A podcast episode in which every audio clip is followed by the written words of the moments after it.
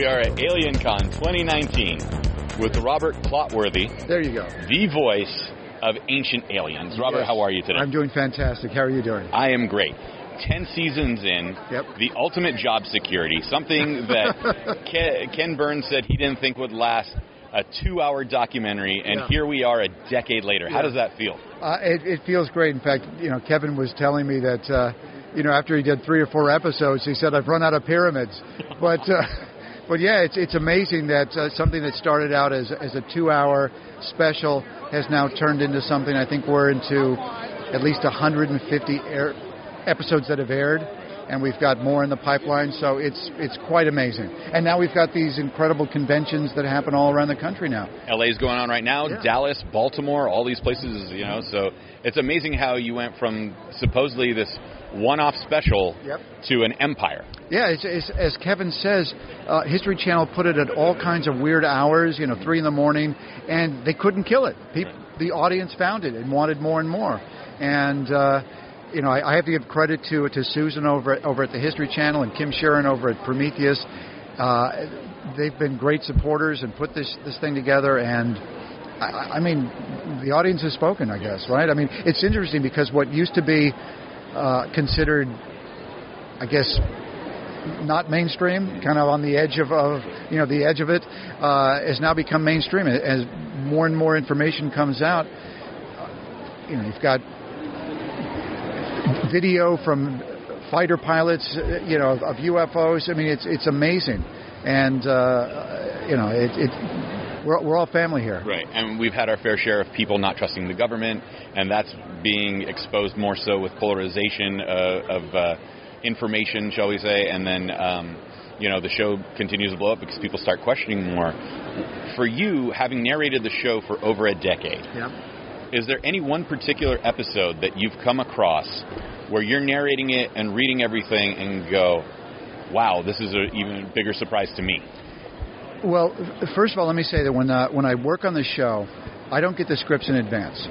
I'm really good about getting the words off of the page anyway. That's just a skill that I have. Oh, so you do a cold read. Yeah, so it's basically a cold read. I'll read a section of it out loud just when we start, just to get the words out, to make sure that there's nothing there that I don't know how to pronounce, for example. And since I'm reading it for the first time, if there's some information in there, I allow that to affect me in the way that I give my read. So if I'm amazed by something, if I'm shocked, if I'm surprised or saddened, whatever it might be, I'll allow that to be a part of the read that I give to it. But if you want to know specifically, my favorite show that I think we've ever done is probably the one about the moon. I find the moon to be incredibly fascinating. Just the whole, all the coincidences that have to fall into place for the moon to be where it is, and the way that it is, and the fact that the Earth is on its axis, and because it's on its axis, we're able to have seasons. If you didn't have that, we wouldn't have that with tides. I mean, the moon affects us. And I've actually spoken to people who've heard the actual ringing of the moon. That it's hollow to a certain extent. In fact, I had dinner with Travis Taylor last night. He was talking about the moon. And he was talking about how he did this mathematical calculation that showed how it was hollow at a certain point. I mean, it's fascinating to me. Wow. I never knew about the hollowed aspect. Yeah. I met a lady who was a NASA research scientist who was in mission control, and she was there during the Apollo missions. And when they would let the lunar module crash land back to the moon, it rings. She's heard the ring. Wow.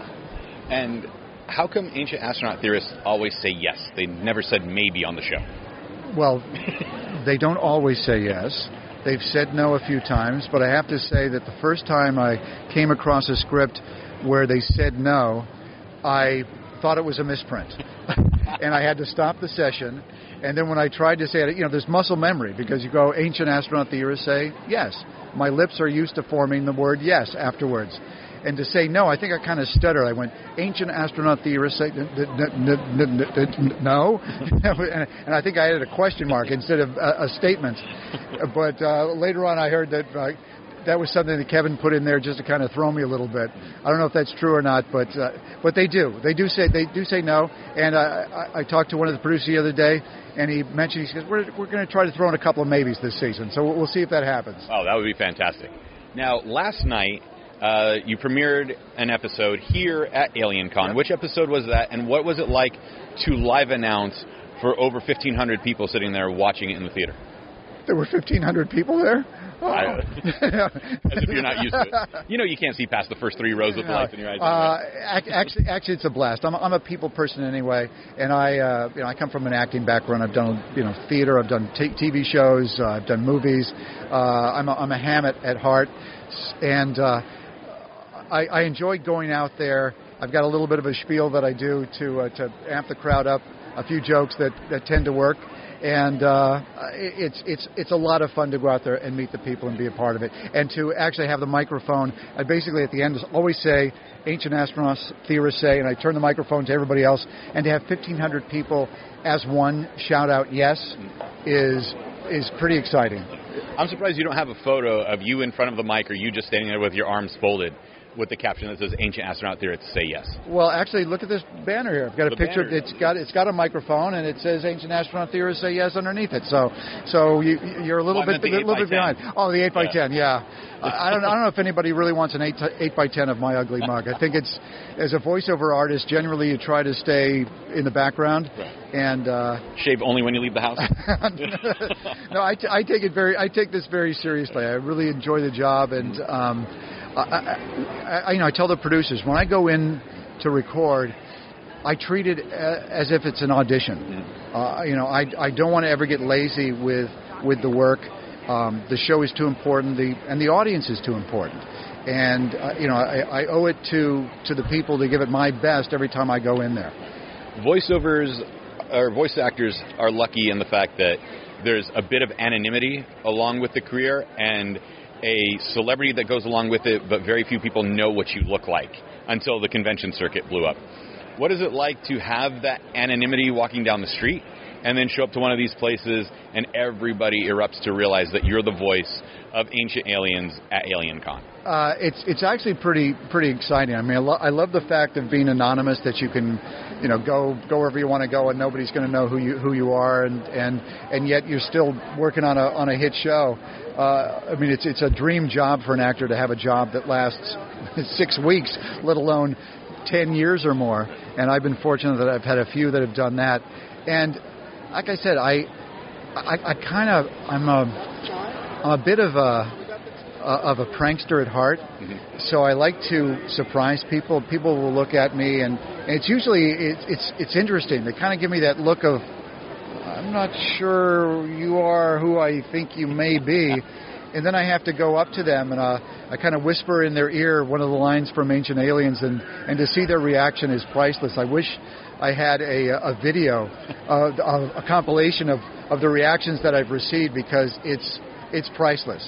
And to be able to affect people in such a nice way is really gratifying, and it's joyful. I mean, the show, first of all, is informational, but it's also entertaining. And people really appreciate that. And the fans that come to these conventions, I haven't had one person that's given me a hard time. Everybody is incredibly loving, giving. There was one couple that came up that said, Oak Island, I'm getting frustrated. Can't they find something?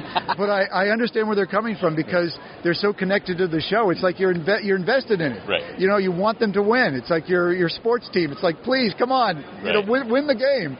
So I understand that, and they're coming from a very, very honest and sweet place anyway. Perfect. Robert, where can we find you on social media? Because people want to hear your auditions, they want to hear your demos, and people just want to connect with people they enjoy. Yeah, I'm certainly on Twitter. Let me see what my handle is. I think it's what is it? My Facebook is at Real Robert Clotworthy. My Twitter is at Rob_Clotworthy. So yeah, certainly follow me. Perfect. Robert, thank you so very much for your time. It's been a pleasure to finally meet you. You know, hopefully I'll see you around the convention floor. By the way, do you have any more panels today or anything else going on? Well, tonight we're going to be doing the big event, which is for the Cosmic Pass holders and the Galactic Pass holders, where it's going to be from 6 to 7:30. I'll be introducing everybody that's there, and it's going to have Eric von Daniken, Giorgio, David Childress, I mean, Linda Moulton Howe, you name it. They're all going to be there at this panel. I think we're going to show a bit of Ancient Aliens and then also do a Q&A. So that's the big thing that we're doing tonight. The rest of the time, I'm basically here at my booth, meeting and talking to people, signing a few autographs, taking some pictures, and having some fun. Wonderful. And before I let you go, your favorite either alien story or conspiracy theory? Oh, well, my favorite alien story, this was the one that was told to me by the woman who worked at NASA. And she was in mission control. So she was right in the heart of it. And this was the final moon mission. So I guess it was Apollo, I want to say 16, 17, I can't remember. But it was Gene Cernan was the commander of the mission, and Ron Evans was the command module pilot. And on one of the orbits around the moon, after the two fellows were down on the moon, well, Ron Evans comes around from the backside of the moon. And they check in with him, of course, and Gene Cernan says, "Hey, Ron, you lonely up there?" as a joke. And Ron says, "I'm not alone." Well, at that moment, they switch to a secure channel. Mission Control cuts in and says, "Ron, what are you talking about? Are you joking?" He says, "No, I'm not joking." I said, "Well, what are you talking about?" He says, "I'm being followed." And he describes how for, I think it was 5.5 orbits. Now, the command module is 17 feet from stem to stern. He estimated this to be over 40 feet in length. It had acrylic markings on the side. It followed him in formation for, I think it was 5.5 orbits around the moon. Took photographs of it, described it, said, "This is not Russian. It's not American. I don't know what it is." And when they all landed back on Earth, this same woman who I know did a debrief with him on the aircraft carrier, and she said, "Ron, are you okay?" Because he looked visibly shaken. And Ron Evans was a Navy fighter pilot, flew in Vietnam, so this guy is not easily rattled. And she said, "Ron, is it about the anomaly that you described?" And he said, "You know about that?" She goes, "Yeah, I was in the loop." He says, "I don't know what it was. You know, it followed me around. It you know," he was just visibly rattled. He was, I don't want to say he was frightened by it, but he was certainly disturbed.